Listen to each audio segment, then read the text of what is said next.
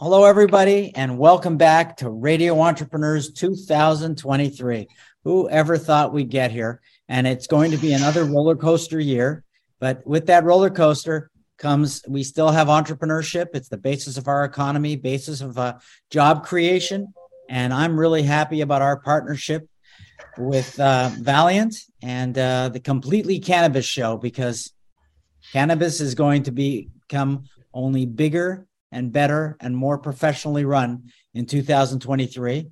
And I want to I want to welcome back uh, our my partner from Cannabis. Uh, welcome back.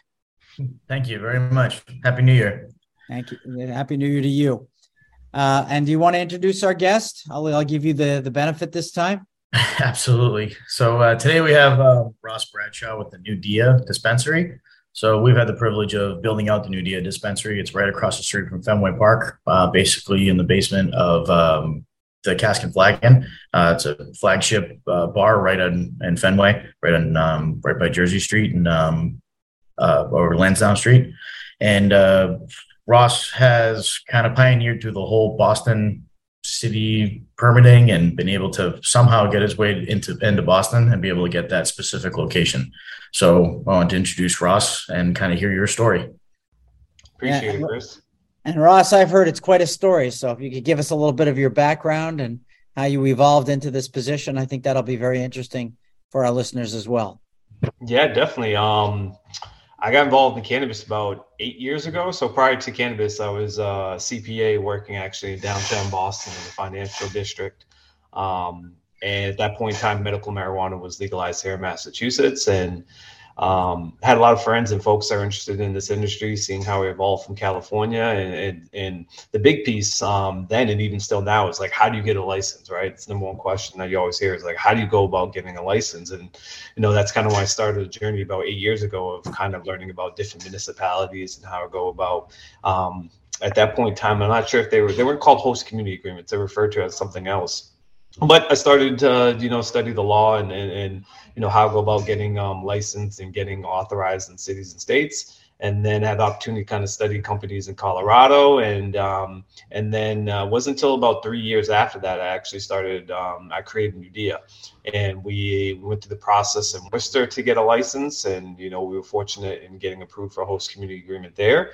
Um, and then, you know, I had a buddy who actually, He um one night he was actually drinking at the Cask and Flagon and speaking with one of the bartenders, um, and the bartender mentioned him, hey, you know, we have this location in the basement that people don't really know about it, um, unless you it used to actually be a, for, a former Gold's Gym. And he said, you know, this would make an incredible dispensary. Um, um, do you know anyone who might be interested? Um, and so he introduced me to the owners of the Cask and Flagon, and then from there we we uh, we, we went through the process in Boston of getting um, a license, and that was about a three-year process. Um, but anyways, fast forward, I was able to connect with the folks at um, um, at Valiant, and um, we're hoping to be open uh, as soon as possible. But most likely, um, we're looking at March if we can go through the C C C process and overcome a couple hurdles here and there. Um, but shooting for the beginning of the baseball season to have our doors open. Yeah, plan is to hit op- opening day. That's uh, that's the goal. Well, that's great, and uh, hopefully we'll have some good, uh, good some some good Red Sox players to sign before then. But uh, you know, it, I have to ask you about being an accountant. I mean, some people would think, "Wow, an accountant in the cannabis industry." Do you think it was a benefit for you? Um.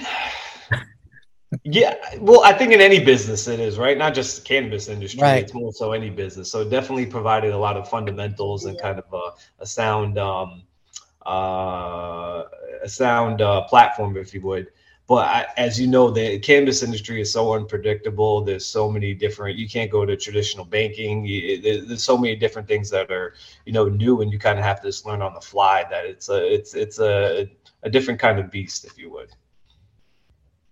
And you've also uh, had some interesting other positions, and you've won some awards as well, correct?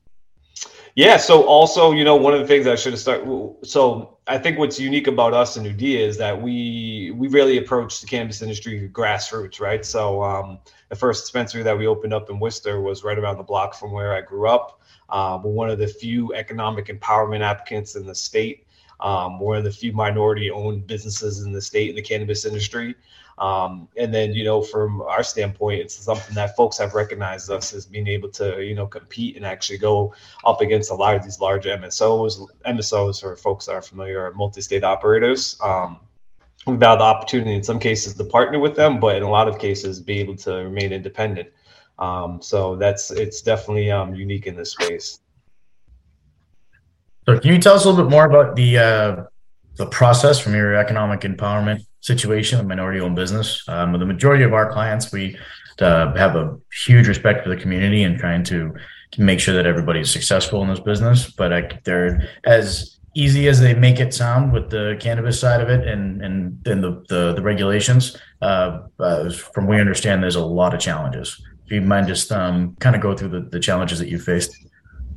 Yeah, definitely. Um, so one of the first, one of the best things the state did, and, and we're starting to see this happen in um, New Jersey, New York, um, just about any other state that comes on board, is they have specific programs that are tailored to helping folks that come from disadvantaged neighborhoods or minorities or women, people that traditionally, um, you know, don't have access to a significant amount of capital or don't have access to, you know, a lot of different of the um, business resources that other, you know, well-established companies or entities may have. They said they established these programs to allow them to get an opportunity in this industry.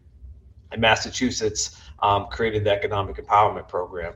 Um, this was in two thousand eighteen. Um, you were able to apply for this program where if you met certain criteria based on, you know, your income, um, you know, demographic of where you lived, and also what um, what you intended to do when you were open in terms of the, the types of people you were looking to hire. Um, in our particular case, we met those criteria, and this is back in two thousand eighteen. Uh, we were certified as economic empowerment, and what it allows you to do is to go through the process with the C C C, um, the Cannabis Control Commission, in more of a streamlined fashion. I say streamlined because nothing really is streamlined, um, but it gives you priority, if you would. Um, and so our particular case, um, it has been somewhat beneficial when we go through the C C C process um, because it allows us to skip the line, if you would. And for us, it's really the core of what we do because um, we look to hire and empower a lot of folks that um, traditionally, you know, um, would be looked over in the industry. So we we do hire folks that have uh, marijuana marijuana related quarries. Uh, we hire folks that are, you know, really embedded in the community, and and we try to uh, uplift people and really give them the tools and resources, not just to come in and get their foot in the door, but also promote them and put them in positions of supervisor managers. Um, it's what we've done here in Worcester and what we tend to do in Boston. So, Ross, uh, I hate to put you on the spot, but it's that time of year. Uh, let's let's pretend it's January two thousand twenty-four.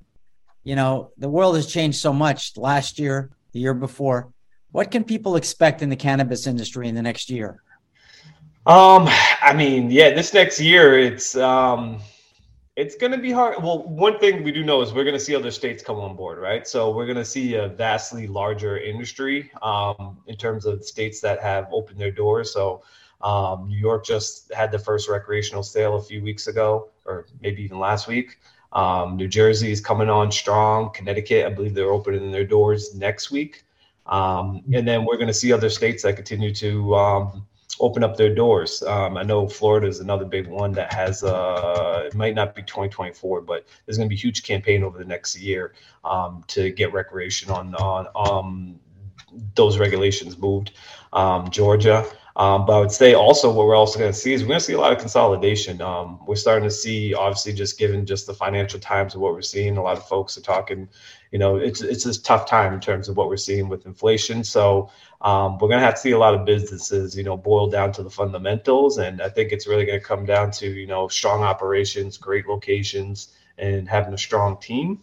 Um, and for the most part, you know, hopefully, you know, Massachusetts continues to remain strong. But I think um we're definitely going to see a lot of consolidation and a lot of um, more of uh, cannabis, cannabis being more of, um, no, not, I want to say not newsworthy, but it's going to be part of our everyday lives as it should be, um, and less of the kind of the headlines that it's been over the last three, four years.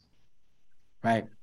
Well, that's all very interesting. And, uh, you know, it's funny how time flies when we're doing these interviews, uh, Completely Cannabis Show, uh, sponsored by Valiant. And if somebody's looking for you and your outlets, how would they find you? Um, well, Nudia dot co is, uh, you can find us on Instagram and Facebook. Um, obviously, if you ever go into a Red Sox game, all you got to do is turn on Lansdowne and you'll see a big sign there soon. Right now, you'll see the the beautiful Valiant sign, but, um, you know, it'll be smack down right down Lansdowne Street. Um, so definitely check us out if you ever go into a concert or a Red Sox game. Um, and then also uh, social media and our website, w w w dot nudia dot co. Too bad it wasn't there for the uh, a hockey game. I know. that was quite a hot. That was quite, I, I like watching those outdoor hockey games. And uh, Chris, if somebody's looking for Valiant, how would they find Valiant? Because you've got your finger on everybody. Same uh, website, w w w dot valiant dash america dot com, or you can always call my cell phone as direct resource, six one seven, four six two, seven eight nine five. Call me anytime. And I, I, I don't want to underestimate Valiant for our listeners. They are the creator of the Completely Cannabis Show, and they're the one that keeps streaming all this new information on cannabis and continue to do that for this whole year coming up. So we want to thank Valiant for that very valuable information. Remind everybody, this is Radio Entrepreneurs. My name is Jeffrey Davis, and we'll be back with more stories.